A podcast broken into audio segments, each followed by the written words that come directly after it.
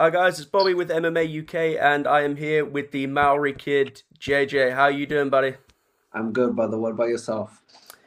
As good as you can be at the minute, you know, just stuck at home. Yeah. So, I mean, when I actually had this interview arranged, you didn't have a fight booked that I was aware of, and now, just in a few days, you're going to be taking on Carvalho, which is a big fight for you. Yeah, definitely. You know, he's um he's probably my biggest fight to date.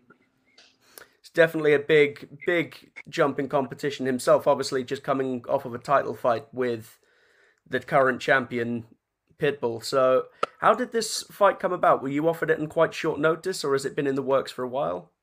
Um, you know, I was looking to actually fight in May, and uh, I actually asked for Pedro Carvalho. I, th- I thought it would be um, a good step up for me you know, I think um, I had the tools to beat him. So, you know, and Bellator said, well, he's available April.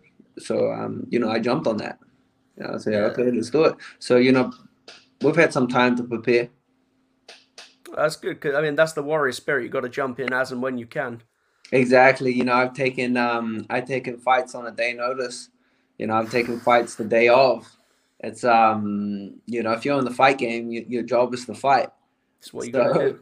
So uh, you know, if an opportunity gets placed in front of you, gonna, you know, if you're a fighter, you're gonna take it. If you're not a fighter, you're gonna make excuses. Very much so. And I know you did in your fight before last. There were some weight issues in your most recent fight, though none whatsoever. And are you still working with the same nutritionist? Is still the same company? Uh definitely. I'm still working. I'm working with uh, John Poppy from uh, Lockhart. Mm.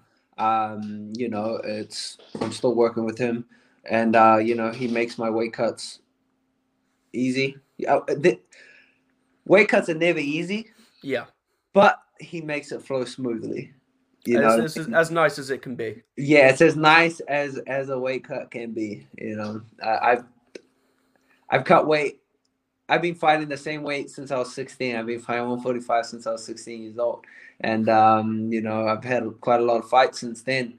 And um, have tried lots of different strategies, and it's definitely, definitely the nicest way to do it. I mean, you say about your experience. I mean, you are only 23 at the minute. You are already a black belt in jiu-jitsu, and you're about to have your eighth professional fight. I mean, your extensive grappling. Do you think that's going to really play a factor in this fight with Carvalho coming up?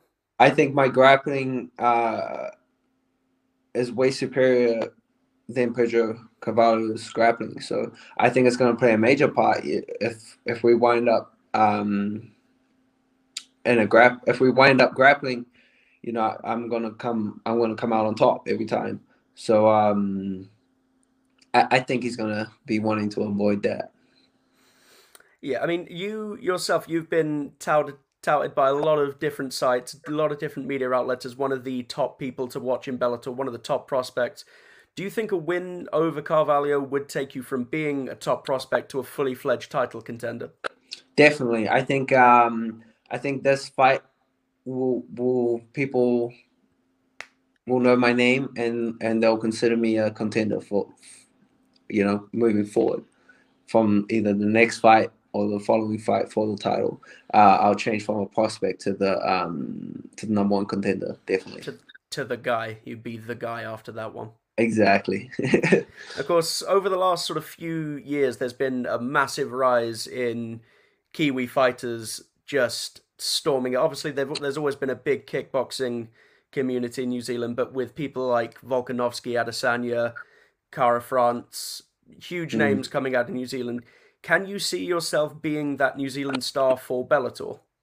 A hundred percent. You know, when, when I was um when I was living in the gym back in New Zealand, I was watching Kai Kara France um, fighting in, in, Thailand. I was watching Volkanovski fight um, multiple places. I was watching Israel Adesanya fight in, in King of the Rings. Um, he was, you know, knocking. I, I was watching go out there fight three guys in one night, knock all of them out, and then come back the next week and do it again. Uh, uh so within a week, he had, you know, seven, uh, like six or seven fights and all knockouts.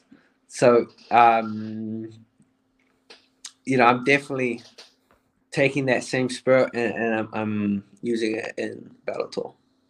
Of course, and the Bellator featherweight division is probably one of the most exciting divisions Bellator have at the minute. I mean, with the Grand Prix coming to its end, there's going to be a lot of people looking to try and get more fights. Are there any other featherweight bouts coming up that you've got your eye on? Oh, you've obviously got the title fight. You've got Adam Borics taking on Jeremy Kennedy. Those are two other big prospects. Who who are some of the other guys you're sort of keeping an eye out for? Um, yeah, I'm definitely watching that Adam uh, against Jeremy fight. Um, you know, that's probably one of the biggest ones that are, that is happening right now. You know, um, depending on how this Grand Prix goes and what happens in that fight, they'll probably decide my next opponent. You know, um, yeah. and then from there we'll be looking for a title shot. That's the way you got to look at it. And just one thing. So going back to your most recent fight, obviously extensive grappling credentials.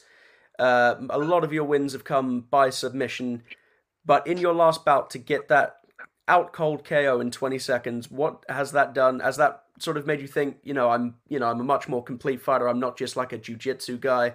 I can go out there and I can strike with the best of them. So, um, you know, not a lot of people know in New Zealand I had a lot of kickboxing fights. You know, I fought um, I fought some really tough kickboxing. You know, in New Zealand we have some of the best kickboxing in the world.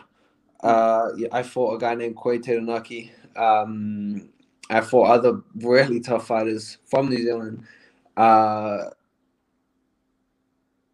so I knew I, I always known that I've had striking. Um, I just felt like my grappling was way more superior. So it, it's, I feel like find the easiest way to win and you do that. And obviously, all these guys I've been fighting, I knew my jiu-jitsu was way superior than theirs. So I would go out there and um, I would use that to win. But this was the first fight that came out, and I was like, well, uh, I think I'm gonna knock him out. I'm pretty sure he's not gonna he's not gonna stop this. So and then I went out there and, and, I did that. So I think that will put the whole division on notice. You know, like okay, yeah. Not only not only can he submit you, he has knockout power, and you know he's going to finish you in devastating fashion if he if he uh, gets the opportunity.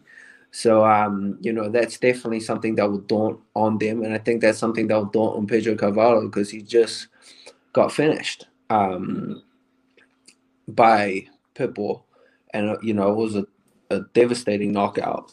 So um, I feel like when you get knocked out, that that's always in the back of your mind. You you can't shake that out, you know. So yeah. um, I think that's a big mental game for him. So you know, I'm I'm gonna be looking to to exploit that fact. Yeah, I mean, I, I was watching the fight and I'd seen your fights previously and I knew your grappling credentials. So when I saw you storming forward, I was like, okay, take down and then that right hand just came out of nowhere and just we were we were sat there like, oh, that's a whole nother thing these guys have got to worry about now. Like they're so worried about waiting for that takedown to come that just don't even think about that big hellacious right coming over and finishing the fight early. Exactly. You know, you got. Um, I feel like uh, you got to keep everyone guessing. You gotta, you gotta uh, play your cards right. You know. Yeah, you don't want anyone solving the puzzle like, oh, no. you know, I've got to do this. You got to got to keep them on their toes. A little bit off topic. I know one of your other passions, uh, big one, and I've seen it on your Instagram, is your love of jewelry and selling jewelry. How yeah. Did that, how did that come about? So, um, you know, I, I've always kind, of, I've always liked gold. You know, well, I think everyone does. A lot of people do, yeah. you know, and uh, I kind of, I I went and I got my girl an engagement ring because uh, we got engaged. Congratulations! Kind of, thank you. Um, you know, and that kind of sparked my interest. You know, I walked in there and was putting on all these um, fat Cubans, diamonds, and everything. So I decided to educate myself on it, and then I partnered up with a, a jewelry business, a, a, jewelry company, and um, you know now I'm just specializing in making custom pieces because uh, you know I like to design stuff. I like to come up with ideas and, and have it designed. And um, yeah, so that's kind of how it stemmed, how it started. And then now I'm just focusing on making people you know, custom pendants, custom rings, um, that kind of avenue.